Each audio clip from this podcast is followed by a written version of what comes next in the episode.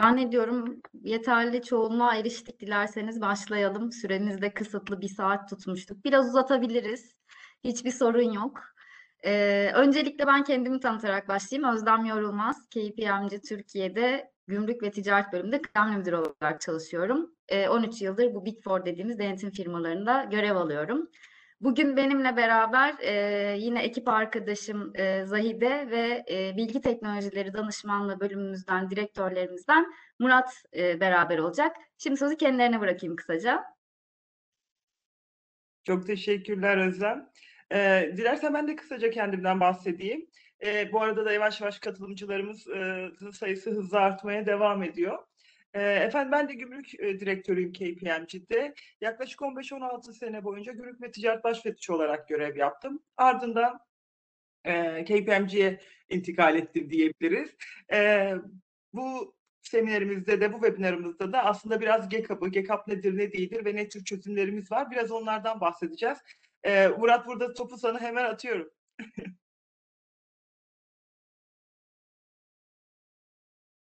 Seste bir sorun mu Yok. var? Mute'da olabilir misin? Evet öyleymiş. Kusura bakmayın. Ee, herkese selamlar tekrardan. Ben de şimdi bugünkü e, konuşmamızın teknoloji kısmını temsil e, edeceğim. E, KPMG'de teknoloji geliştiren e, ekipte görev alıyorum ben de. E, GECAP içinde bunu yaptık. GECAP oldukça e, kompleks, karmaşık diyebileceğimiz e, bir konu. Teknoloji geliştirerek bunu çözmeye çalıştık. Ne yapmışız? Ben de o kısmı anlatacağım elimden geldiğince. Döndüm ben sana Özlem. Teşekkürler. Ben kısaca o zaman ajandamızın üzerinden geçeyim. Ee, bildiğiniz gibi 2020 yılında aslında daha öncesinde bu plastik poşetlere belirli ücretler ödeyerek başladığımız geri kazanım katılım payı sürecimiz 2020 yılında artık bütün tüzel kişiliklere de intikal etti. Ee, 2020 yılındaki beyanlarda çok fazla sıkıntılar yaşandı. 2021 yılının ilk beyanlarında verdik.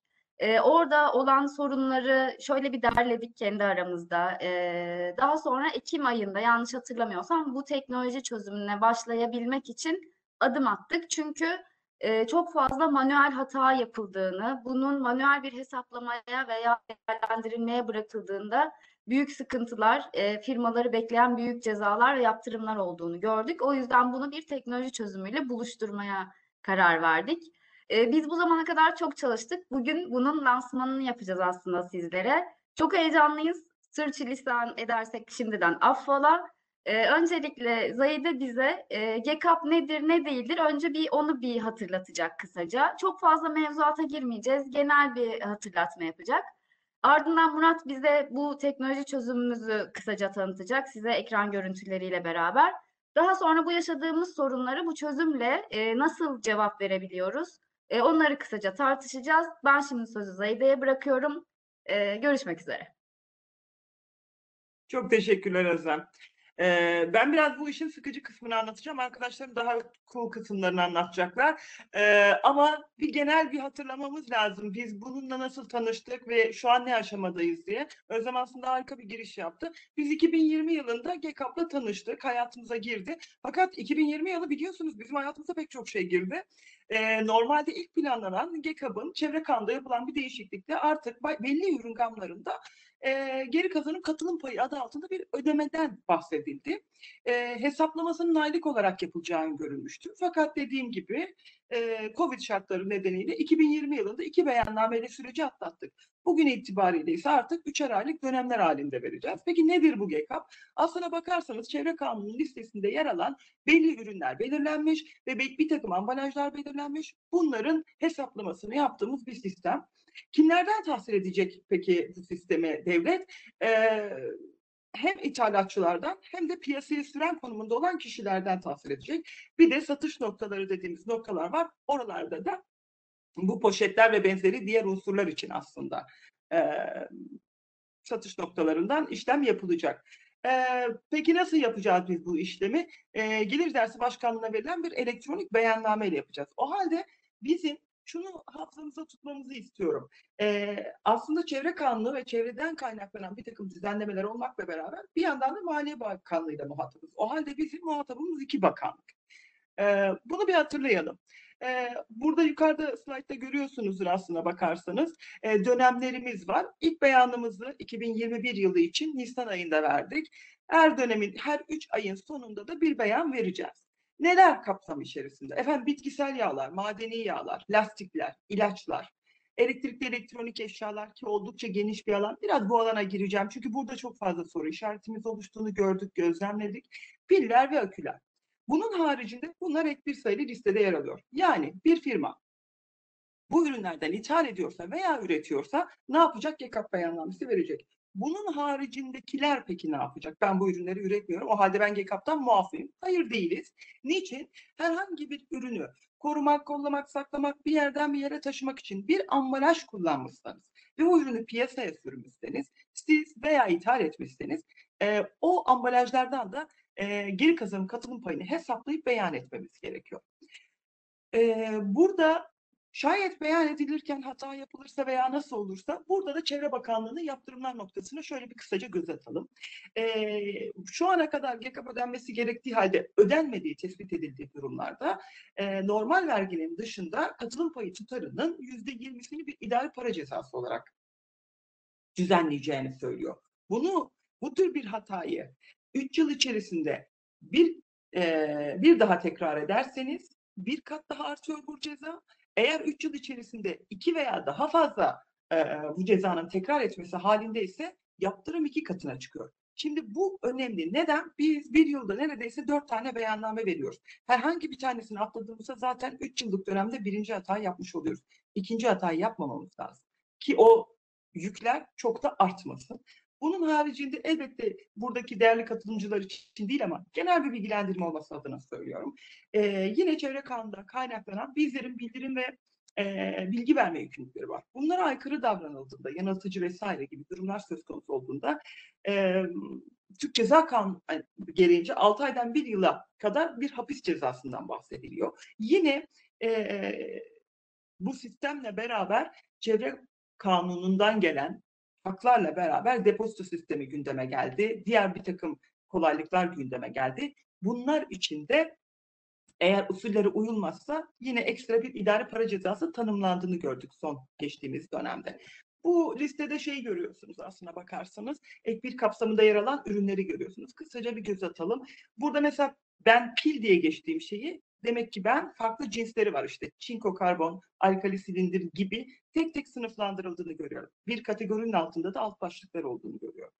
Ee, elektrikli elektronik eşya grubuna baktığınız zaman e, televizyon monitörü farklı, e, aydınlatma ekipmanı farklı bir e, kategoride yer aldığını görüyorum. Kimilerinin adet cinsinden, kimilerinin ağırlık cinsinden beyan edildiğini görüyorum. Ek bir kapsamındaki ürünlere baktığımız zaman bunlar çok büyük ana kategoriler. Bunların demek ki ben kendim üretici olarak alt başlıklarını biliyor olmam lazım ki GECAB'a tabi olup olmadığımı anlayabileyim.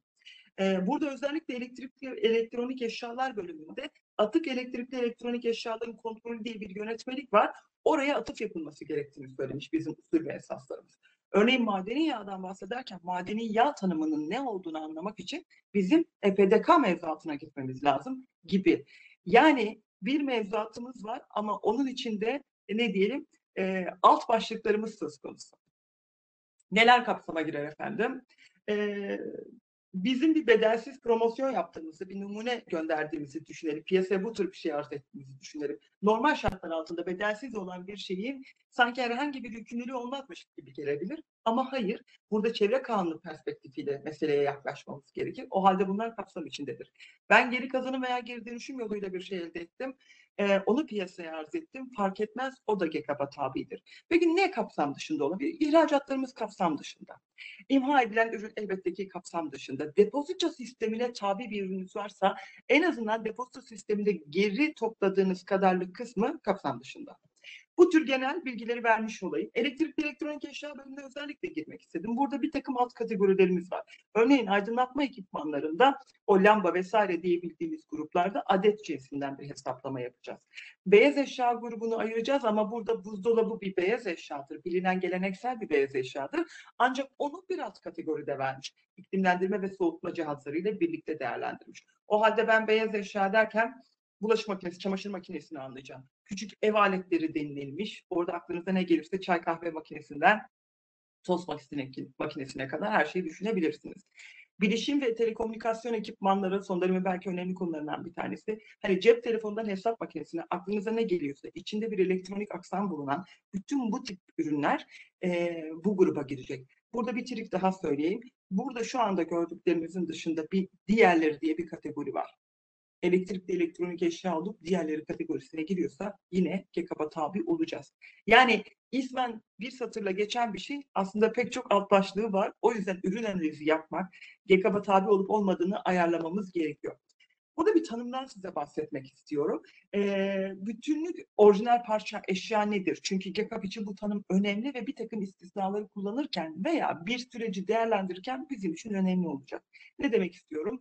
Bütünlük arz eden eşyanın işlevinin yerine getirilmesinde kullanılan o eşyaya ilk üretim aşamasında eşyaya bütünleşik olarak monte edilen ürünler, elektrik elektronik eşyanın orijinal parçası anlamına geliyor. Bu eşyanın ilk üretim aşamasında eşyaya bütünleşik olarak birleşip doğrudan monte edilen ürünler diye geçmiş. Şimdi bu cümleyi okuduğumuzda kafamız karışabilir. Şöyle bir örnek vereceğim size.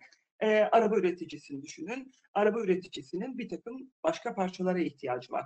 O parçalardan bir tanesi lastik. Lastik bizim arabayı satın alırken aldığımız bir parça fakat o onu üretmiyor olabilir. İşte buradaki lastik orijinal parçadır. Çünkü ben arabayı satın almaya gittiğimde o dört lastiği orada görmek isterim. Ee, bu niye önemli? GECAP'ın en önemli maddelerinden bir tanesi istisnalar. Yani ben bir, bir yandan GECAP'a tabi olan ürünlerimi beyan edip ödemeye çalışırken bir yandan da bir takım muafiyetlerim var. Bunlardan yararlanmam gerekiyor. Ee, faydalanabilirim. Bunlar neler? Az önce verdiğim örnek gibi bir araç üreticisi için lastikler bir orijinal parçadır. Çünkü onsuz o aracı biz satın almayacağız. Peki burada nasıl bir durum ortaya çıkıyor? Lastik GECAP'a tabi bir ürün. Lastiği üreten araç üreticisi eğer bunu e, lastiği daha doğrusu üreten firma bunu araç üreticisine veriyorsa ve orijinal parça olarak kullanması için veriyorsa bu durumda her iki firma da beyannamelerinde bunları beyan ediyorlar ancak bunun için bir GECAP payı ödemiyorlar.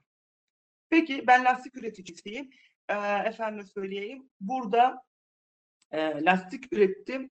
100 tane lastik ürettim. 20 tanesini araç üreticisine verdim. 80 tanesini ise müferreden satıyorum. Bu 80 tanesi için hem beyan hem de ödeme yükümlülüğü olacak. Aynı şey bitkisel ve madeni yağlar için de söz konusudur. Bunun haricinde belki şöyle bir şey söylemek isterim. Yönetmelik kapsamında bir ürününüz yok. O halde acaba ek bir kapsamına girmiyor olabilir miyim diye bir şey aklınıza gelebilir. Orada verilen bir tane örnek var usulü esaslarda. Bir mobilya üreticisi düşünün. Bir yatak başlığından bahsediyor. İşte üzerinde iki tane aplik var. Burada işte e, lambalar var. Ek bir kapsamında yer alan bir ürün ürünün özü ve ruhu aslında elektronik bir eşya değil. Ama orada bir ne diyelim bir monta var. Bu, bu durumda diyor GECAP beyannamesi vereceksiniz. O yüzden aslında iş birazcık daha karışıyor diyebilirim.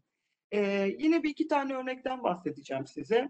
Nihai ürün olarak buzdolabı üretiyor. Aracı üreticiler için bir tane firmamız. Bunu diyelim ki normalde o otobüste olan o buzdolapları var ya o şekilde orijinal parça olarak kullanıldığı zaman beyana tabi ancak ödemeye tabi değilken bunu bu tür malzemeleri modifiye eden bir şirkete sattığınız anda GECAP yükümlülüğünüz oluyor çünkü piyasaya arz edersiniz.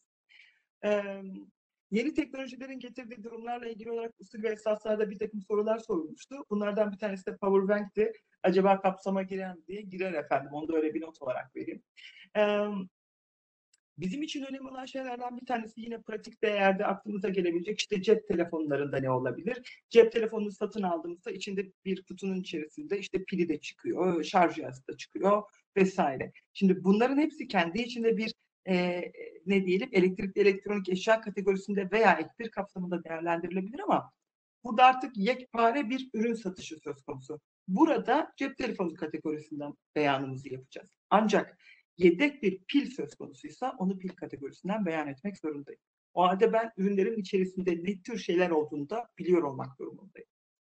Ee, bunlar ek bir kapsamın için kısaca yani temel özetlerimiz diyebilirim.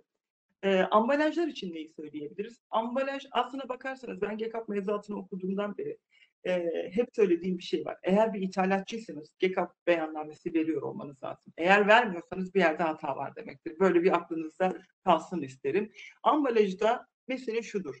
Bir ürününüz var. Bu ürünü piyasaya sürerken bir kutunun, bir kolinin içerisine koydunuz. Bir paletin üstünde taşıdınız. Bu işlemleriniz, bunların tamamı birer ambalaj olarak kabul ediliyor ve piyasaya süren, ürünü piyasaya süren firma tarafından GKP beyannamesinin verilmesi gerekiyor. İthalat aynı şekilde. Peki ben bir boş ambalaj tedarikçisiyim. Yani benim mesleğim bu. Ben kutuları üreten bir firmayım. Bu firmanın durumu tedarikçi vasfını taşır. Dolayısıyla onun bu anlamda bir beyanı söz konusu değil. Onun başka noktalardan kaynaklanan GKP yükümlülükleri olabilir ama sizler için bunu beyan edecek olan taraf maalesef ürünleri içine koyup piyasaya süren firmalar üzerindedir. Ambalajları da kategorisine göre yani kağıt, karton, plastik veya ahşap malzemeden e, olmasına göre kategorilendirildiğini görüyoruz. Yani malzemenin cinsine göre bir fiyatlandırma söz konusu. Bunun haricinde ayrıca bir de e, birinci, ikinci ve üçüncü ambalaj şeklinde bir alt kategori de söz konusu. Burada da e, bir ayrıma gidildiğini görüyoruz. Örneğin ek bir kapsamında yer alan bir ürünü ithal ettiğinizde ona değen ilk ambalaja birinci ambalaj denir. O birinci ambalajı diyor beyan ediniz fakat lütfen bunun parasını ödemeyiniz. İkinci ve üçüncüler için ödemeye devam edeceğiz. Ek bir kapsamında yer almayan ürünler için bu tür bir ayrım kıymetli değil. Ama eğer business'ınız ek bir kapsamında bir ürün gamıysa o halde sizler için birinci ambalajı tespit etmek çok daha önemli hale gelecektir. Burada ek bir kapsamındaki neden böyle bir ayrım yapılmış? Ek bir de zaten karşısında bir değer belirlediği için benim naçizane yorumum budur. Bir de ayrıca ikinci kez bir e, yük getirmek istememiş zannediyorum üreticilere veya bu mevzuata e, tabi olan yükümlüler için bu tür bir kolaylık sağlamış. Bunu da doğru hesaplamak gerekiyor. Bizlerin tabii bu dönemde geçtiğimiz bir yıl içerisinde pek çok sorusu oldu. Bunlardan ilginç bir tanesi şuydu. E, şöyle bir tartışma gündeme gelmişti. E, bir mağazaya girdiniz işte ya da bir yerdesiniz bir çay ikram ediliyor. Bu ikram edilen çay acaba e, çayın bardağı acaba şey olur mu? GKB'a tabi olur mu? Bir ara bunun olacağı yönde çok kuvvetli argümanlar e, sürüldü. Ancak normal business'ı bu olmayan firmaların normal kullandığı, e, rutin kullandığı bu tür e, ikramlık, tek e, kullanımlık kağıtlar içinde, kağıtlar içinde GKP yükümlülüğünün bulunmadığı belirtilmiş. Ee, bunun haricinde aklınıza gelmeyecek belki detay görebileceğiniz şeyler, örneğin bir alüminyum folyonun rulosunun bile ambalaj olarak sınıflandırıldığını anlamanızı isterim. Demek ki bizler sadece ürünlerimizi kategorilerin alt kategorilerini bilmeyeceğiz. Onların içerisindeki diğer alt başlıkları da biliyor olacağız. Ee, yine GECAP'la beraber hayatımıza giren çünkü ciddi maliyetler yüklendi firmalarımız. Akülerde ve pillerde pardon aküler için bir depozito uygulama sistemi getirildi. Ee, özellikle akü ithal eden veya üreten firmalar için bir depozito sistemi kurulması halinde depozito sisteminden yararlandığı süre için GECAP yükümlülüğü doğmayacak. Bu da ciddi bir meblağ tutuyor. O yüzden bakanlıktan onay alıp bir sisteme entegre olmakta fayda var. Diğer noktada yeniden ve tekrar kullanılabilen ambalajlar için de yine bir depozito sistemi e, gündeme geldi. Orada da e, aynı şekilde belli ürün gamları için örneğin işte bir içecek damacanası bir su şirketi için bu çok önemliydi. Tekrar kullanılabilen ürünler için depozito sistemi getirilmesi e, mümkün. Bundan yararlanmamız mümkün. Bu da bizlerin GECAP maliyetlerini azaltacak bir unsur. Ekranda hem Özlem hem Murat'ı görüyorum. Yavaş yavaş sürenin sonuna geldiği mesajını alıyorum. Doğru mu alıyorum? Doğru, çok doğru. Burayı da Peki. güzel ve e, gerçekten kısa nokta atışı özet için çok teşekkürler. Ee, seni dinlemek çok büyük keyifti. Dediğin gibi özellikle bu pandemi döneminde tek kullanımlık bardaklar vesaire hayatımızda çok büyük öneme sahip. Ee, onlarla ilgili büyük savaşlar verdik biz de bakanlık nezdinde ama çok şükür artık belirli bir rayına düzenine oturdu. Şimdi bu kısa hatırlatmadan sonra bu mevzuatla ilgili, şimdi biz bu mevzuatı teknolojiye nasıl döktük? Ee, bu kısmın lideri Murat'a sözü bırakmak istiyorum. Murat hazır mısın? Hazırım da yansıtmaya çalışıyorum. Şunu söyleyelim bir yandan. Peki internal biz geliştirdik bu tool'u. Ee, bu tool'u geliştirmenin acaba yansıtmayı başardın mı? Evet evet geldi şu Tamam. anda. Şimdi bu tool'u geliştirmenin arkasındaki en önemli e, bizim artımız şuydu. E, Özlem ve Zahide'nin dahil olduğu ekip. Know-how tamamen bu ekipten geliyor. Onlar da GECAP ilk çıktığı günden beri ta taslak halindeki zamanından yürürlüğe girdiği zamana kadar olan süreci çok yakından takip eden, bilen bir ekip. Ve çok fazla piyasada müşteriye bu konuda hizmet veriyorlar. E, Haliyle müşterilerin yaşadığı sıkıntıları da biliyorlar. Edinilmiş dersleri tamamen bize aktardılar. Biz de onları bu yazılıma aktardık.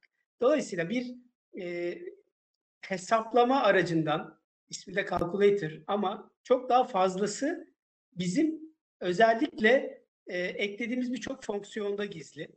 E, ne gibi şeyler bunlar? Bunları şimdi ben size anlatmaya çalışayım. Ürün özünde şunu yapıyor.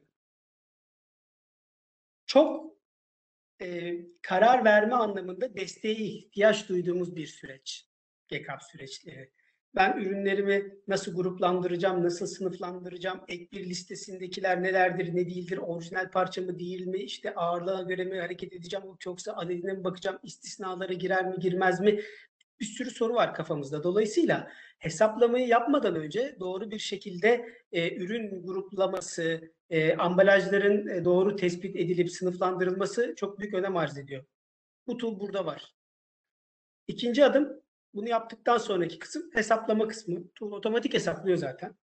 Size direkt GCAP e, için bildirmeniz, beyan etmeniz gereken değerler neyse bunları çıkarıyor. En sonunda da zaten bir raporlama aracı aynı zamanda size direkt beyannameyi e, beyanname formatında veriyor. E, siz bunu direkt kullanabiliyorsunuz. E, şimdi biraz detayına gireceğim. Bu ekranda gördüğünüz şey biraz ürünün fonksiyonlarını anlatayım. Teknik olmayan yanlarını anlatayım sizlere. Dört tane sütundan ilki sol tarafta kalanı bizim bu teknolojinin startında e, biraz enerji harcamamız gereken kısmı. İlk kurulumu konfigürasyonunu yaptığımız, ilk setup'ını yaptığımız kısımda buraları kullanıyoruz. Sonraki üçlü ise hani rutin olarak beyanname dönemi geldikçe kullanacağımız kısım aslında. Veriyi yükle, hesapla beyannameni al. Veriyi yükle, hesapla beyannameni al. Daha çok böyle gidecek. Şimdi o birinci sütuna bakarsak orada bizi neler bekliyor? Birincisi firmamıza ait belli başlı bilgileri kaydetmemizi isteyecek tool bizden ki bunları GCAP için kullanacak. Ee, birden fazla e, firma için kullanılabilir. Diyelim ki sizin altta birden fazla hani vergisel anlamda beyanda bulunmanız gereken firmanız var. Rahatlıkla e, bu ürünü hepsi için aynı anda kullanabiliyorsunuz. Firma bilgilerinin kaydından sonra iş tamamen sizin business'ınıza e, yönelik hale geliyor. İşte burada ürün grupları, ambalajlara ilişkin bir takım tanımlar, sizin ürün ağacınızın bu tool içerisinde oluşturulması, bir takım ambalaj sınıflarıyla bu ürünlerin eşleştirmesi gibi bir süreç var burada. Şimdi biraz daha detayına gireriz ama bu süreci yaptığımızı farz edelim. E, ondan sonra bir beyanname dönemi geldiğinde yapmamız gerekenler şunlar oluyor artık. Bir, içeriye data yükleyeceğiz. Bu e, data e, sizin aslında e, sahip olduğunuz, ithal, üretim yapıyorsunuz, üretiminize ilişkin bir data. İthalat yapıyorsanız bunlara ilişkin datalardan bahsediyorum. Şimdi bunların hepsini içeriye almamız lazım. Aldıkça da sistem bunları valide, validasyon modülü var, valide edecek. Eğer bir takım e, içinde hatalar varsa bu konularda bizi uyaracak sistem. E, gene her beyanname dönemi için e, biz içeriye bir takım tanımları da yapıyoruz. Ardından sistem hesaplamalarını yapıyor. Hesaplamalarını yapıp sonuçları direkt bize gösteriyor ve biz bu hesaplamaları e, gördükten sonra eğer bir şeyleri değiştirmek istiyorsak dönüp geriye yönelik de düzeltebiliyoruz. Datayı tekrar alıyoruz, tekrar. Aynı dönem için e, en kere tekrar tekrar hesaplama yapabiliriz. En sonunda doğru hesaplama sistemle işaretledikten sonra sistem bize beyannameyi direkt veriyor. Bunu da yani beyannamenin içerisinde işte ithal ürünlere e, dair belli bir e, kısım var, üretime dair belli kısım var. Hepsini ayrı ayrı hazır bir şekilde veriyor. Direkt beyanname e, verilebilir bir halde oluyor diyebiliriz. E, burada sistem GCAP kapsamına tabi ürünleriniz için direkt beyanla ödeme tutarlarını hazırlamış bir şekilde beyannameleri otomatik olarak size verecek. Ve bunları sarisi olarak saklayabileceksiniz. bir beyannamenin haricinde geçmişte kaç beyanname varsa hepsini buradan alabileceksiniz ve o her bir beyanname için geçmişte kaç kere hesaplama yapılmışsa onların da tüm detayları içeride kayıt halinde olacak. Bunları alabileceksiniz. İşte e, bazı e, siz işte depozito kısmı var, taşıma ek- ekipmanları var. Az önce Zahide'nin verdiği örnekler e, de paletler vesaire. Bunların içinde muaf olanlar var. E, istisnai durum teşkil edenler var. Bunların hepsine ilişkin otomatik kontrolleri direkt hesaplama ve verinin yüksel, yüklenmesi aşamalarında gene bu tool e, yapacak. Ayrıca ek bir re dahil ek bir dışı mı ve benzeri kararların verilmesinde de tool otomatik devreye girecek. E, bir takım e, açıklamalardan, tanımlardan, ürünün kategorizasyonundan yola çıkarak bunu otomatik yapıp e, gene size sunuyor olacak. Sizin kontrolünüze sunuyor olacak. Dolayısıyla bu klasifikasyon e, vesaire gibi işin asıl ön hazırlık yükü olan kısımlarda bu büyük miktarda otomatik halledecek bunları. İşte bu ambalaj bilgilerinin birinci, ikinci, üçüncü ambalajların e, bunları da belli bir model bazında otomatik ayrıştıracak. İçeriye şablonları tanımlayabileceksiniz. Bu şablonlara göre e, sistem bunları otomatik e, ayrıştırabilecek ve ithalat tarafında da gene özellikle e, ithal ettiğiniz ürünlerin gene otomatik bir şekilde hangisi GECAP kapsamına dahil, hangisi değil gibisinden kontrolleri de e, bizler için yapıyor bu tool. Şöyle biraz daha teknik tarafına doğru ilerleyeyim. Biraz da teknik özelliklerinden bahsedeyim ben tool'u sizlere.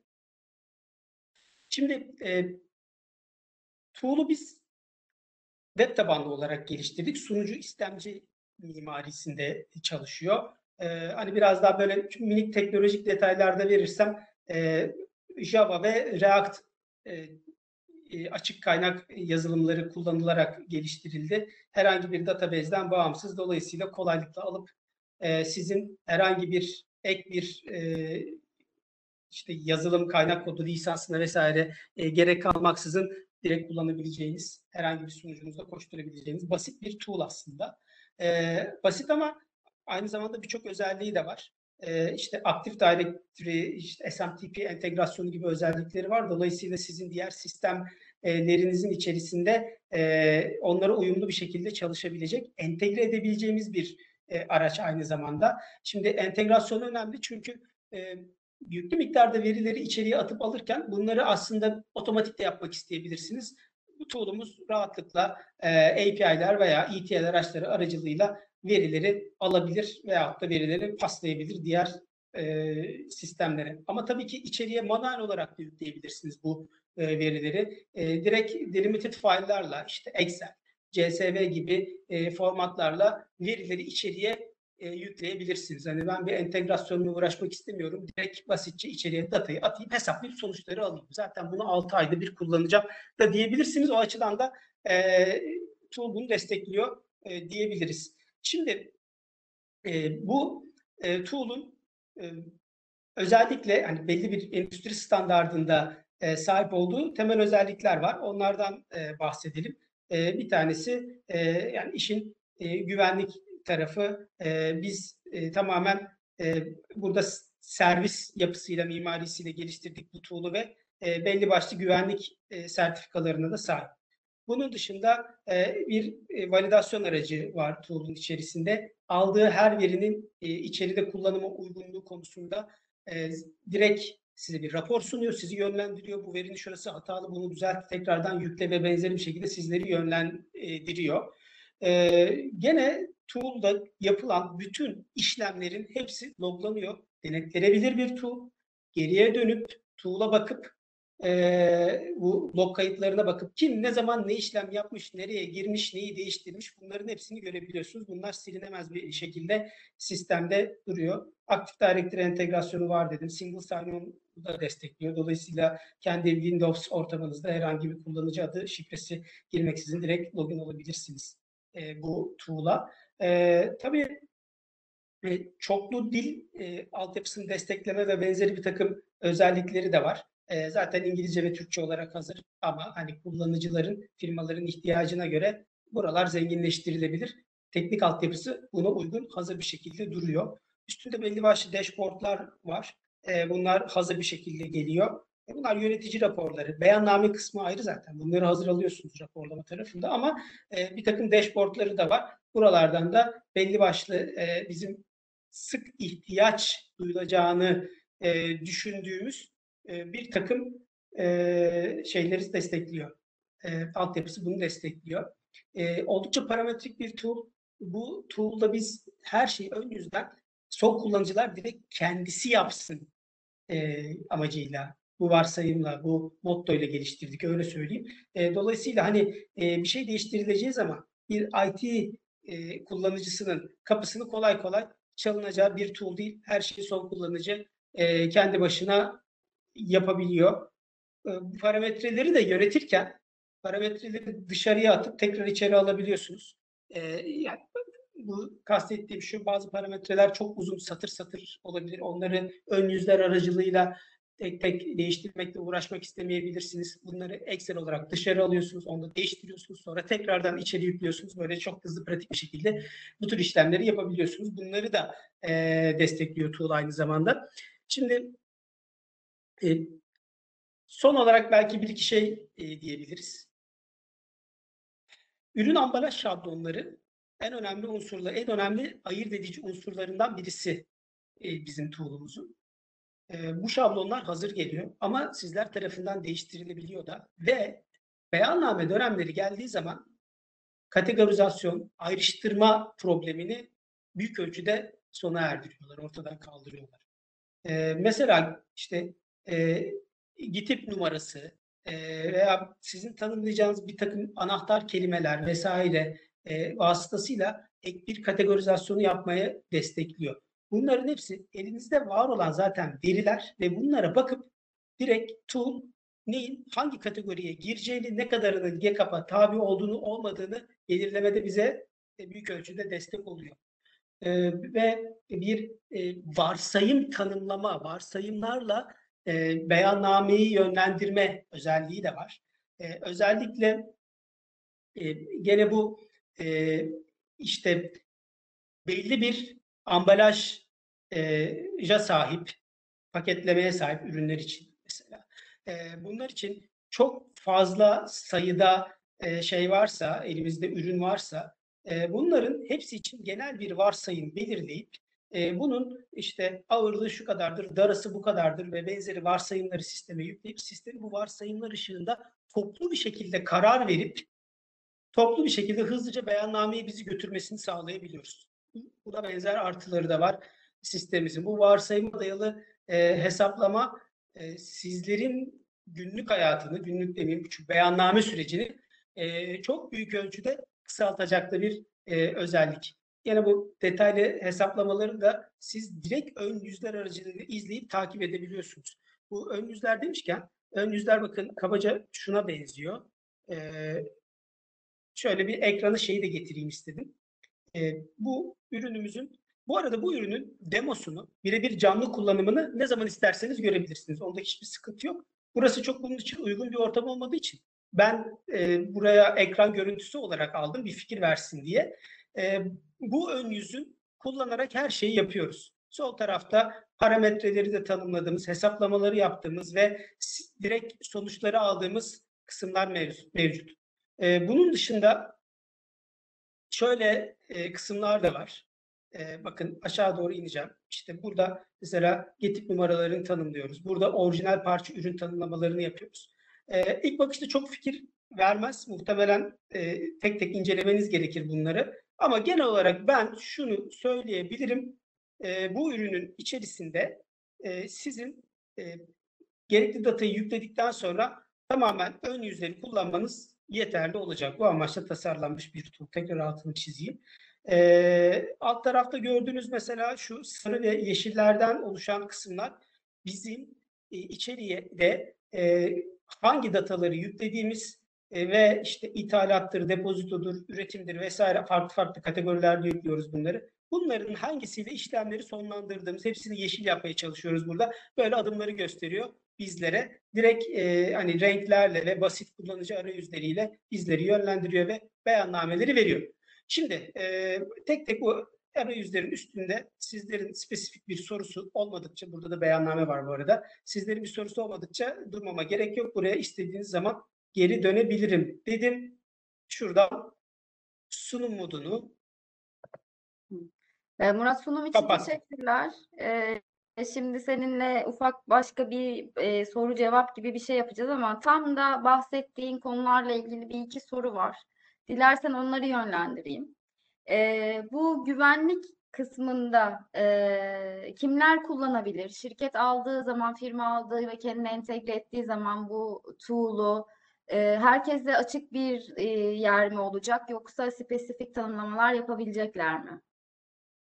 tamamen bu kısımda parametrik. Zaten bir Windows uygulaması gibi düşünün. Standart eğer siz e, direkt Active Directory kullanıyorsanız Active Directory'ye entegre edeceğiz bunu. Bu da şu demektir. Şirketinizdeki kullanıcıların hepsi burada da aslında içeride tanımlı olabilecek demek bu. E, mesela sadece siz muhasebe kullanıcılarını buraya tanımlamak istiyorsunuz. Başka kimseyi tanımlamak istemiyorsunuz. E, bu şekilde içeride seçili bir şekilde seçilebiliyor kullanıcılar ve onlar sadece yetkilendiriliyor. Artı herkes her işleme de tek tek yetkileri alınıp verilebiliyor.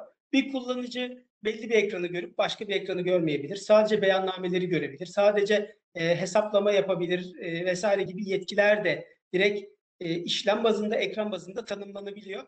E, sizin direkt mevcut aktif directory'nize ne kadar kullanıcı varsa içeride hazır görülebilir olacak ve istediğiniz yetkiyi istediğiniz kişiye verebileceksiniz. Kademeli yetkilendirme diyebiliriz buna zannediyorum.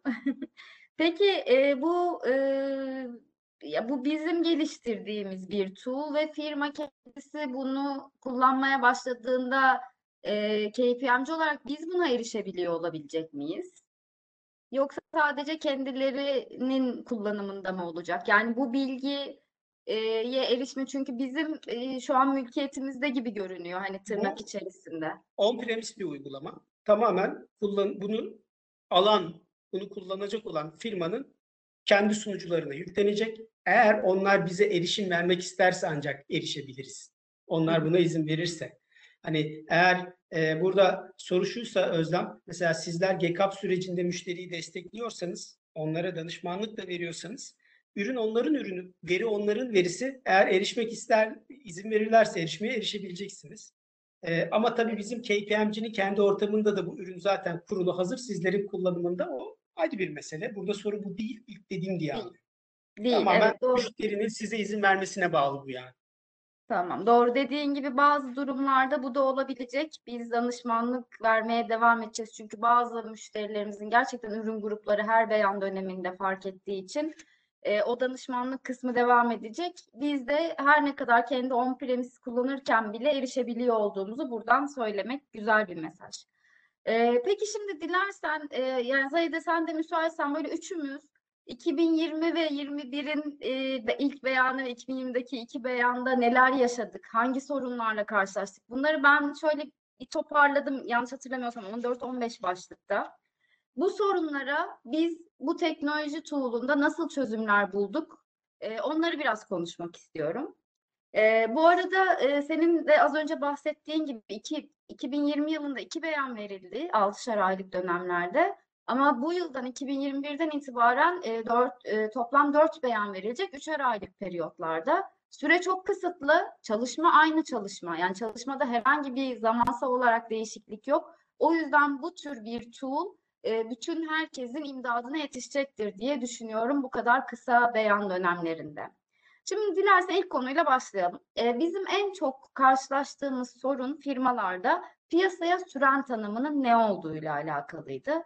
Çünkü e, piyasaya süren dendi, ithalatçıyım, ithalat yapıyorum, yapmıyorum, yurt içinden alım yapıyorum, üretiyorum. Her neyse bunlara herkes bir soru işaretiyle yaklaştı. Çünkü çok spesifik tanımlanmadı maalesef mevzuatta ve bazıları gerçekten kendisinin ne olduğunu tam olarak hangi grupta sınıflandırıldığını bilemedi. Bizim burada çözümümüz nedir? Mevzuata ilişkin bilgileri sistem içerisinde tutuyoruz en güncel bir şekilde. Yani burada kullanıcılar direkt bu sistem aracılığıyla mevzuata zaten e, erişebiliyorlar, yakından takip edebiliyorlar. Ama gene de biz beyanname dönemlerinde de e, nasıl diyeyim, firmaların faaliyetlerine göre sistemde bunların bir takım bilgilerini tutuyoruz ve beyanname hazırlık sürecini de bu bilgiler doğrultusunda işletiyoruz. Sistem otomatik olarak neyin neye tabi olduğu, neyin olmadığı konusunda yönlendiriyor kullanıcıyı. Dolayısıyla burada hani bu piyasaya süren tanımı veya buna benzer durumlarda ortaya çıkan belirsizlikleri direkt tool için içine girerek çözmeye çalışıyor diyebilirim. Yani burada zaten aslında en başta kendimizle, firmamızla ilgili bilgileri girerken e, bu ne yaptığımızı, faaliyet alanımızı seçtiğimizde e, aslında bize bir e, tool buradan senin GCAP yükümlülüğün var e, sonucunu çıkartıyor. Tool'un sorduğu sorular bunları tespit etmeye yönelik. Aynen. Evet. Yani bu firma tanımı diye bir şeyden bahsetmiştim az önce. İlk başta bir kereye mahsus, en azından bir kereye mahsus yapmanız gereken kısımlar bunlar. Ama dönemsel dönemsel onları güncellemek gerekebilir senin de dediğin gibi. Ee, güncellemek gerekmedikçe bunu bir kere yapıyorsunuz. Ondan sonra firma zaten e, şey, sistem zaten sizin firmanız adına hangi pozisyonda olup hangisinde olmadığınız kararını veriyor. Hı hı. Çok güzel. Bu e-beyanname sisteminde biz dolduruyoruz biliyorsun Gelir İdaresi Başkanlığı'nın e, sayfası üzerinden aynı diğer vergiler gibi. Orada eğer o döneme ait herhangi bir bildirimin yoksa bir kutucuk var. E, beyan edilecek hususun bulunmamaktadır diye orayı işaretleyip geçiyoruz ama firmalar e, örneğin o dönem hiç ithalat yapmadılarsa veya ithal ettikleri ürün ek bir kapsamında değilse diyelim e, veya üretim yapmadılarsa direkt orayı işaretleyip geçtiler ve aslında pek çoğu da yanlış beyanda bulunmuş oldu böylece. E, Biz burada nasıl bir çalışma yapıyoruz ki bunun önüne geçebiliriz? Sisteme siz sadece veri yüklüyorsunuz. Başka bir şey yapmıyorsunuz. Gerisini sistem hallediyor. Sisteme yüklediğiniz veri eğer veriler neticesinde sistem ek bir ürün kapsamına girer, girmez kararını kendisi verip sonra size boş bir beyanname verebilir. İşte o zaman boş beyannameyi güvenle gidip teslim edebilirsiniz. Yani yükleyebilirsiniz şey, vergi sistemine. Ama bunun dışında e, zaten boş bir beyanname çıkmayacak. Her zaman dolu olacaksınız. Orada kararı sizin yerinize sistem verecek işin özeti. Siz veri yükleyeceksiniz, gerisini sistem halledecek. Burada ek bire tabi ürünüm olmasa bile ithalat yaptığım zaman ambalajları da otomatik hesaplayarak çıkartacak bana. Çünkü ambalajlar da aslında bir ek bir ürünü. Doğru değil mi? Aynen öyle. Tamam. Ee, şimdi bu şimdiye kadar hayatımızda ambalajın ağırlığıyla ilgili herhangi bir e, uygulama olmadığı için haliyle e, pek çok firma getirdiği ürünün veya ürettiği ürünün ambalajının ağırlığının ne olduğunu bilmiyordu.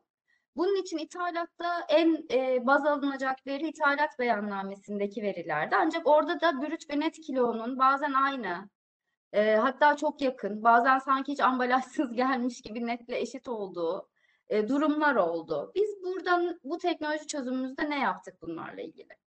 Yani zor bir süreç şu anlamda.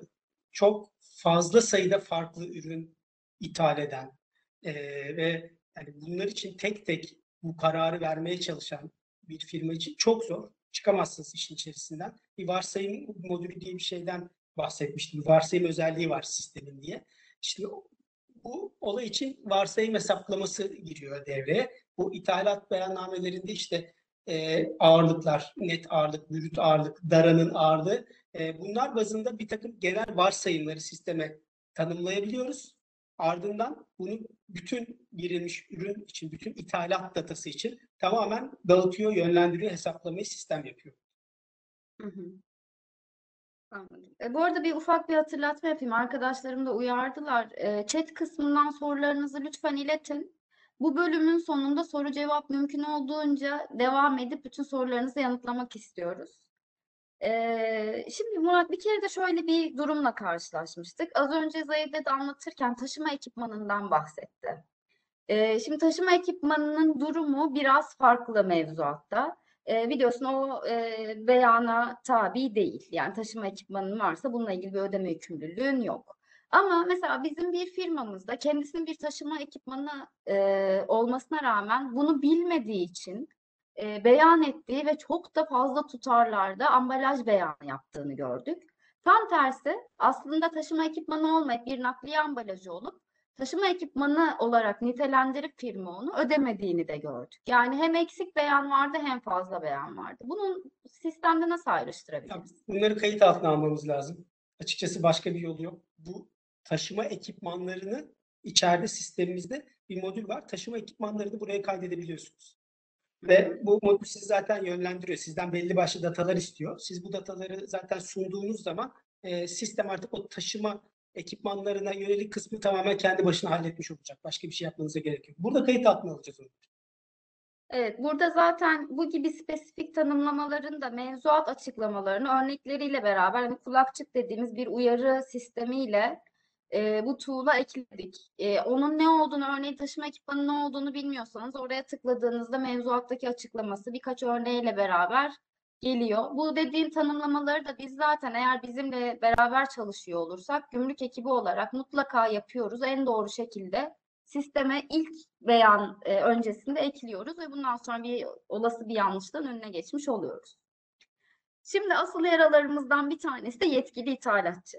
E, bununla ilgili o kadar çok o kadar çok uğraştık ki Zahide Bakanlığa gitti defalarca görüşmeler yaptı, firmalarımız başvurdu, yazılı hiç doğru düzgün tanımı olan bir dönüş alamadık. Şimdi burada bizim yaşadığımız sorun biraz farklıydı.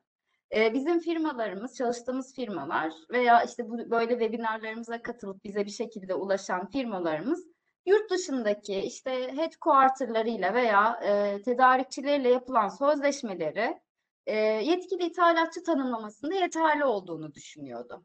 Halbuki bakanlık bunun kesinlikle bir yetkili ithalatçı tanımında olmadığını, bunun için Türkiye'de yerleşik işletmelerin e, tanımlaması gerektiğini e, yazılı olarak çok şükür büyük uğraşlarımız sonucunda e, iletti.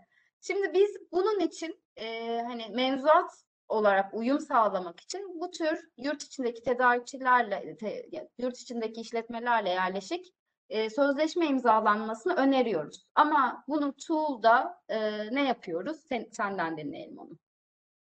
Yine tool'un içerisinde mevzuata ilişkin bilgilerimiz zaten var ve hani mevzuat da yetkili ithalatçı olup olmama durumuna karşı herhangi bir soru işareti oradan giderilebiliyor. Ama hepsini geçiyorum. Şimdi bu tool zaten yetkili ithalatçılar için e, gene belli başlı data yükleme aşamaları ve benzeri yerlerde uyarılar veren ve kullanıcıyı yönlendiren bir tool. Ve firma tanımı sırasında siz e, gene yetkili ithalatçı konumunda olup olmadığınıza dair bilgileri bu sisteme giriyorsunuz mevzuat modülümüzü kullanarak firmamızın tanımlarını girerken e, doğru yapabilirsek eğer yetkili e, ithalatçı tanımlarını ardından gene sistem her yerde bizi e, işte veri yükleme ve benzeri aşamalarda uyararak, yönlendirerek bu gibi sıkıntıların önüne geçmemizi sağlayacak. Bu anlattığınız örneğin mesela bizim tool'umuzu kullanırken yaşanması pek mümkün değil. Süper. Ee, en sık yapılan hata e, ek bir ürün grubundaki e, aynı ürün grubu olmasına rağmen ayrışan tutar farklılıkları. Örnek vereyim. Örneğin lastik. E, normal bir e, binek aracın lastiğiyle aynı firmanın ürettiği SUV aracın lastiğinin tutarlarının farklı olması, pillerin kilogram başına tutarlarının farklı olması, keza akülerin ve benzeri. Ee, burada insanlar bu e, hesaplamaları yaparlarken bu ayrımı biraz gözden kaçırıp yine eksik veya fazla ödeme yapabilirler. Biz nasıl burada yardımcı olabiliriz onlara? Zaten tool'un en önemli kısmı burası aslında. Ee, bu doğru kategorizasyonu yapmamızı e, destekliyor birçok özelliğiyle. Ee, içeride ürün şablon kitaplıkları var. Ee, bunlardan faydalanıyoruz. Ee, gene ürün gruplarını e, işte e, ek birle eşleştirmeleri mesela bunların hepsini direkt tool'un içerisinde yapıyoruz. Ürünlerimizi de bu ürün gruplarına bağlı olarak direkt tanımlıyoruz içeriye. Bu e, böyle dört kolonlu slide göstermiştim size. O ilk kolonun en soldakine denk gelen kısımdaki çalışma zaten bizim bu ürün grubundaki tutarlardaki farklılıklar ve benzeri hataların önüne geçmemizi sağlıyor, kökten çözüyor bu sorunu. Ya bu tool'u kullanırken gene bu bahsettiğiniz case'i de yaşamazsınız diyebilirim aynı şey. Bu ürün grubu olduğu kadar ambalaj için de geçerli değil mi? Çünkü en çok Evet, ambalaj evet. Sınıflandırmasında sıkıntılar da yaşandı. Am- Gene ambalaj, tanımlı ambalaj şablonları da var. E, gene onlar da değiştirilebiliyor müşterinin tercihleri doğrultusunda. E, Burada sınıflar var, belli kategorizasyonlar var. Onlara göre işlemleri otomatik yapıyor sistem. Ve hatta bunun için yine örnekler de var. Ambalajın e, örneğin kağıt karton olduğunda, kompozit olduğunda ne gibi mevzuat açıklamasında ne olduğu ve örneklerinin ne olduğu da yer alıyor. Burada da bir sıkıntımız olmayacaktır.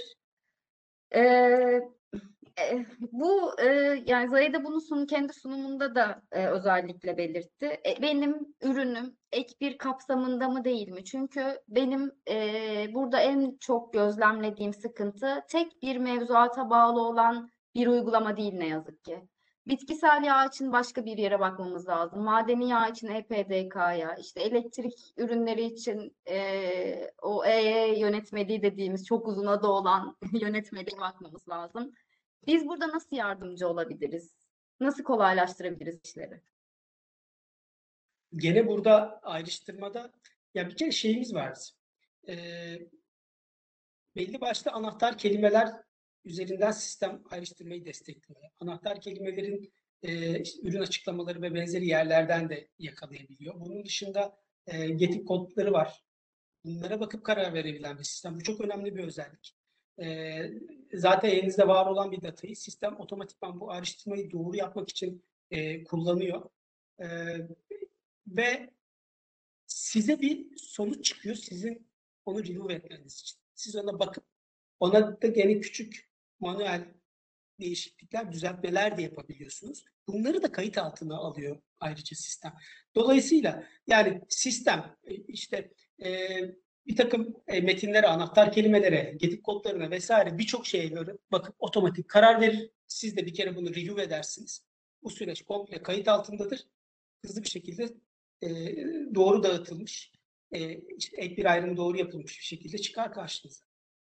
Burada şunu özellikle belirtmek istiyorum. Buradaki GitHub kodları, keyword dediğimiz belirli anahtar kelimeler, bunların hepsi e, bizim uzun çalışmalarımız, e, farklı firmaları görmüş ve onlarla tecrübe ettiğimiz e, diğer e, yeni yeni tecrübelerimiz, bakanlıkla görüşmelerimiz sayesinde oluşan şeyler. Bildiğiniz gibi kesinlikle ne GCAP yönetmeliği ne de çalış e, e, ne de bakanlığın yayımladığı e, genelgelerde ürün grupları GitHub bazında veya isim bazında yer almıyor. O yüzden biz bütün know-how'ımızı aslında bu tool'un içerisine bir şekilde eklemiş oluyoruz.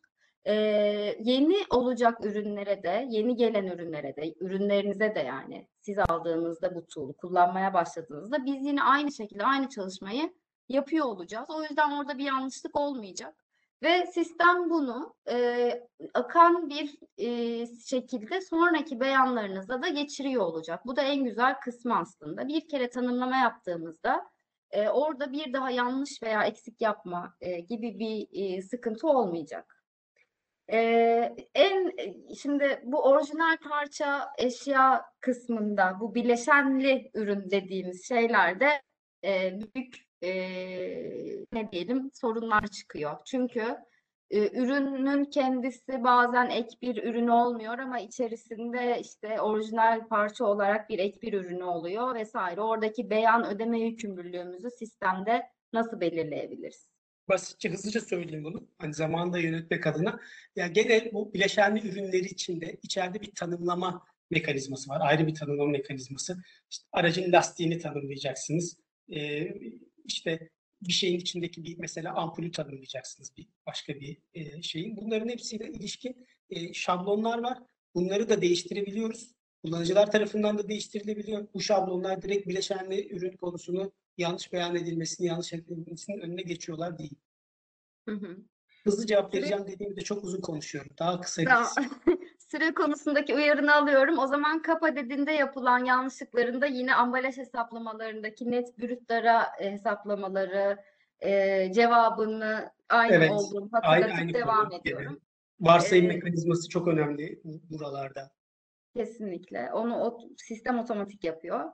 Ee, burada e, bir bu- biz bir firmada karşılaştık hesaplamasını yaptığımız ancak pek çok firmadan daha sonra duyduğum için e, paylaşmak istiyorum. İthalat adetleri ile stok adetleri arasında tutarsızlık olabiliyor. Bildiğin gibi bazen gümrüklerden numune alınabiliyor. Eşya yolda kırılıyor, kayboluyor vesaire ama beyannamedeki e, adetle e, stoğa giren adet aynı değil. Mevzuata göre beyannamedeki adetin beyan edilmesi lazım ama bunu pek çok firma maalesef stok adeti beyan ederek eksik beyanda bulundu. E, bu tool'da bu eksikliği nasıl önleyebiliriz? Biz bu tool'da zaten direkt ithalat beyannamesini içeri alıp işlem yapıyoruz. Stok adetleriyle işlem yapmıyoruz. Haliyle bu tool'da o sıkıntının yaşanması mümkün değil. Çok iyi. Ee, şimdi depozito sistemi hem taşınabilir ambalajlar hem de aküde bildiğin gibi depozito sistemi uygulanıyor. Bakanlık eğer bu depozito planımıza uygun görürse bize bir depozito onay kodu veriyor ve beyan ettiğimiz ama ödemediğimiz bir sisteme girmiş oluyoruz. Ee, burada bu sistemde bunu takip edebiliyor muyuz? Depozito sistemine sahip olanları. Evet, direkt depozitolu ürünlerin beyan adetlerini zaten sistemden takip ediyoruz. Onları işte dönemsel anlamda e, tamamlanıp belli bir dönem sonrası sarkması gibi konuları da bu sistem üzerinden yönetebiliyoruz. E, bu ürünlerin ambalajlarının e, depozitoların onay kodları oluyor. Bunları gene sistem üzerinde tanımlayıp takip edebiliyoruz. İşte bu paletlerin adetleri vesaire gibi şeyleri toplu bir şekilde yönetmek için sisteme tanımlayabiliyoruz. Hepsi sistem üzerinde tutuluyor ve yönetiliyor. Süper. Yani depozito sistemiyle alakalı da sistemde yet- ge- ge- gerekli ve yeterli bilgiye ulaşabiliyor olacağız. Ee, benim Evet. son sorum, e, son daha doğrusu gözlemim diyeyim. E, fason üretim yapan ve ürettiren firmaların sorumlulukları ile ilgili yurt içerisinde bir ayrım görebiliyor muyuz biz bu tool'da? Şimdi bir beyanname döneminde e, yapılan bir üretim tanımı var. Bunu sistem alıyor sizden. Bu soruları soruyorsa cevaplarını alıyor. İşte bu tanımlamalara göre beyannameyi oluştururken e, fason üretim zaten mevcutsa ona göre bir takım ek kontroller getiriyor sistem.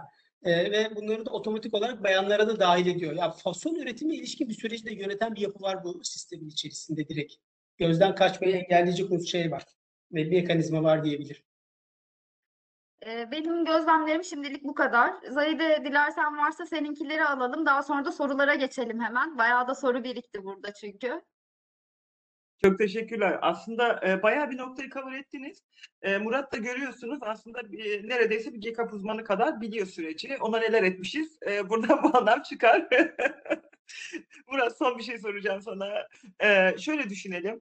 Tamam burada pek çok şey var ama mesela beyannamede aksam diyor. Yani bir parçanın bir aksamı diyor. Bu parçanın detayını bizim oradaki datadan alma şansımız yok be ithalat beyannamesinden.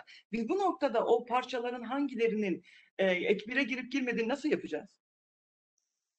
Gene, gene aynı mekanizmalar devreye giriyor burada. Ya bu tool'un içerisinde zaten e, her şeyin datadan akamayacağını, gelemeyeceğini bildiğimiz için e, kendi şablonlarımızı oluşturma, altına bileşen tanımlayabilme, e, varsayım modülünü kullanarak işte ambalaj ve benzeri kısımları topluca yönetebilme gibi unsurlar var. Aynı mekanizma buraları da destekleyecek. Gene bu kısmı ya bu tool'da bu gibi girdi datamda olmayan eksiklikler kısmını yönetmek için altyapı mevcut. Bu, bu tür durumların tamamını yönetir.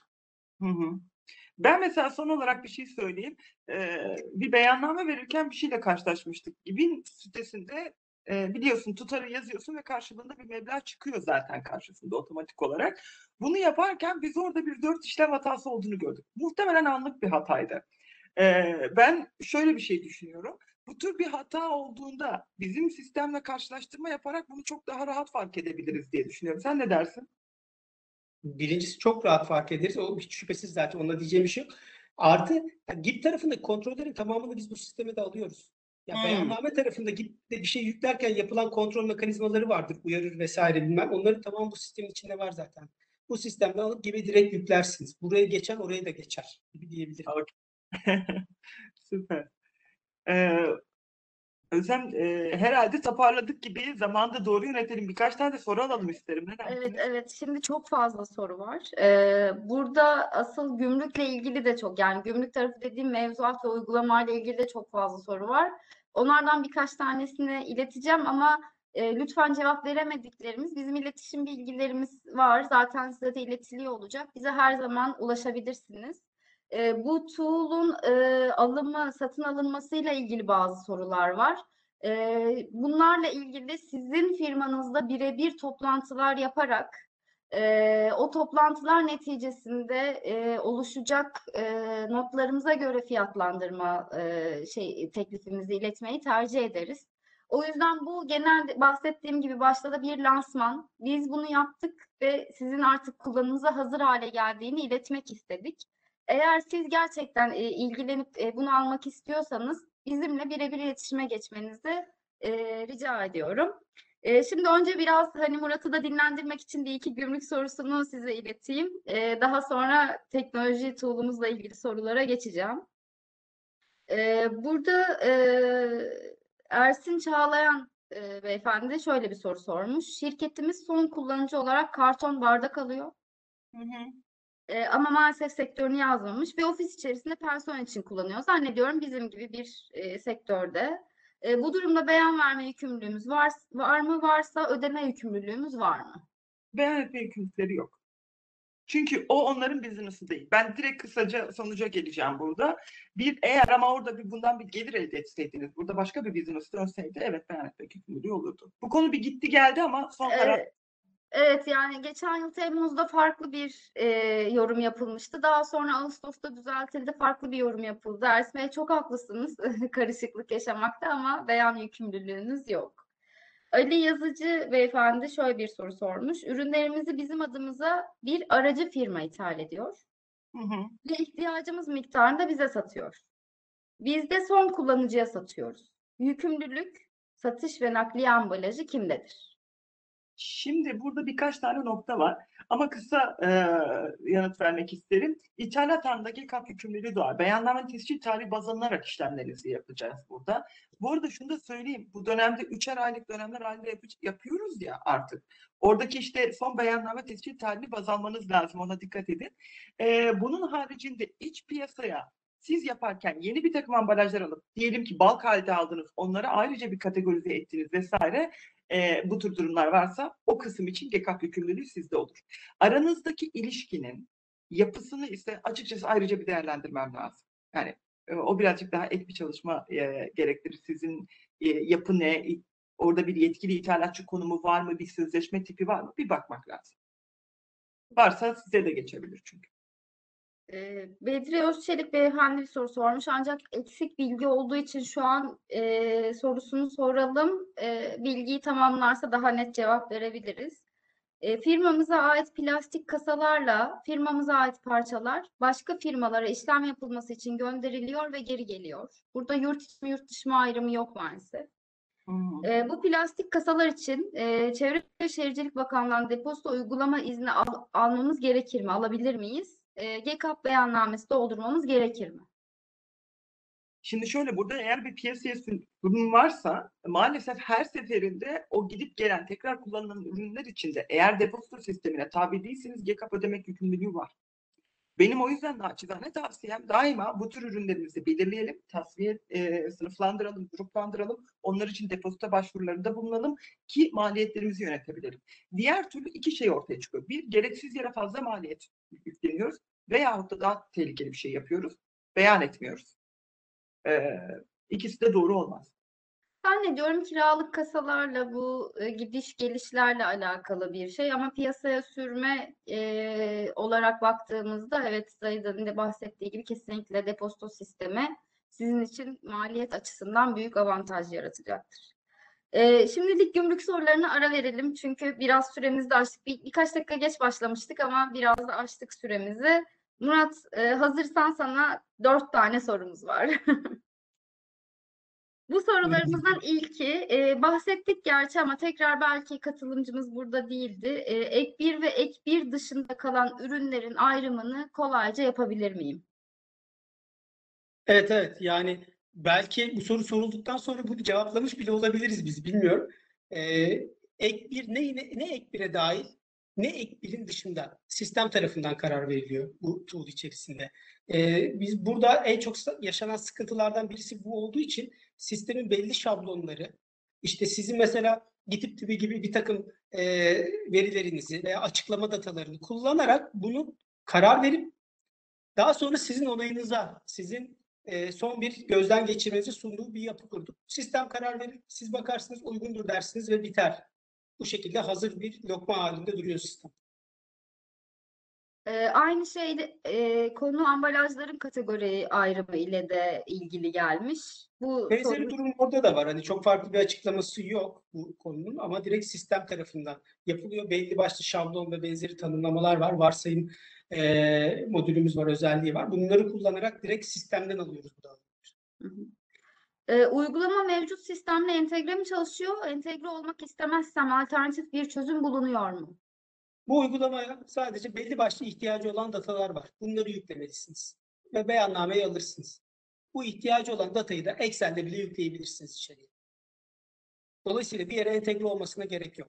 Ama içeriye atacağınız datayı tabii ki Excel'de hazırlamanız ya da başka bir sistemin bunu Excel ya da işte CSV formatında output olarak vermesi lazım. Onu alıp buna e, arayüzlerden direkt upload ediyorsunuz. Bu kadar. Hiçbir entegrasyona gerek yok. Ee, peki ben e, bilmediğim için soruyorum. Ee, her- kullandığım ERP sistemine göre değişir mi yoksa her ERP sistemine ben bunu entegre etmek istersem edebilir miyim? Bu sistem diğer bütün sistemlerle entegre olabilir. Eğer entegre etmek istiyorsanız. Ama şunu unutmamak lazım. Sorun, eğer şunu da düşünürseniz bu sistemin ihtiyacı olan o girdileri e, her bir ERP sisteminde farklı bir şekilde üretilecektir. Oracle'da farklıdır, SAP'de farklıdır ya da daha lokal bir uygulama kullanıyorsanız onda da farklıdır. Fakat ihtiyaç duyulan veri, işte ithalat verisi mesela. Bunların hepsi zaten bütün ERP sistemlerinde var olan veriler. O yüzden entegre de olur ya da siz o sistemden bunu alıp bu sisteme elle yüklersiniz. İkisini de yapabiliyoruz. Son sorum. Ee, her beyanname döneminde sistem baştan mı çalışıyor? Geçmiş beyanname dönemine ilişkin bilgilerimiz sistemde kalıyor mu? Tanımlama bilgileri sonuna kadar kalıyor. Zaten bir, bir kere sistem hiçbir veriyi silmiyor. Daha önce yaptığınız hesaplamalar, o hesaplamaların ara adımları, hepsi loglanıyor, hepsi kayıt altında. Kim girdi, neyi, nasıl hesapladı, hepsi içeride tutulur. Ayrıca bir önceki dönem hesaplamasında kullanılan ürün ağaçları tanımları, bunların kategorizasyonları hepsi durur ve bir sonraki hesaplamada bunları ben bir daha girmem. Yeni ürünler girmemişse mesela ithalat yapıyorum ve yeni bir ürün de girmiyor hayatıma. Hiçbir şey tanım yapmama gerek yok. Sadece e, ithalat verisini yüklerim, çalıştırıp beyannameyi alırım. Bu kadar basittir. Ee, sorularımızın sonuna geldik. Ee, ufak bir hatırlatma yapmak istiyorum. Teknoloji çözümümüz sadece hesaplamayla sınırlı değil. Ee, biz bu GCAP mevzuatını e, e-learning e, tool'u olarak eğitime de döktük. Ee, orada kendi firmanızda bu işle e, meşgul olan e, çalışanlarınızın güncel olarak bilgilerinin tazelenmesini isterseniz lütfen bizim eğitim departmanımızla iletişime geçin. Kendileri sonunda sertifika oluşturan bir e, e-learning paketi hazırladılar. Tabii ki bizim desteğimizde mevzuat ve yeri geldiğinde hatta sesli e, olarak da katkısı olan bir e, eğitim e, programı diyebiliriz. E, biz bugün çok heyecanlıydık. Size ilk defa tool'umuzu tanıttık. Aylardır yaptığımız çalışmanın e, sonucunu sizlerle paylaştık. Ee, burada arkadaşlarımız Aydı ve Murat'a çok teşekkür ediyorum ee, verdikleri katkılardan dolayı. Bizlere her zaman ulaşabilirsiniz. Ayrıca bu webinarımızda sizlerle buluşmamızı sağlayan Market ekibimize de gösterdikleri bütün gayret için çok teşekkürler. Ee, ben hoşça kal diyorum. Sözleri size bırakıyorum. Sizler de bir hoşça kal demek istersiniz bence. Teşekkür ediyorum herkese. Hoşçakalın. Görüşmek üzere. Hoşçakalın.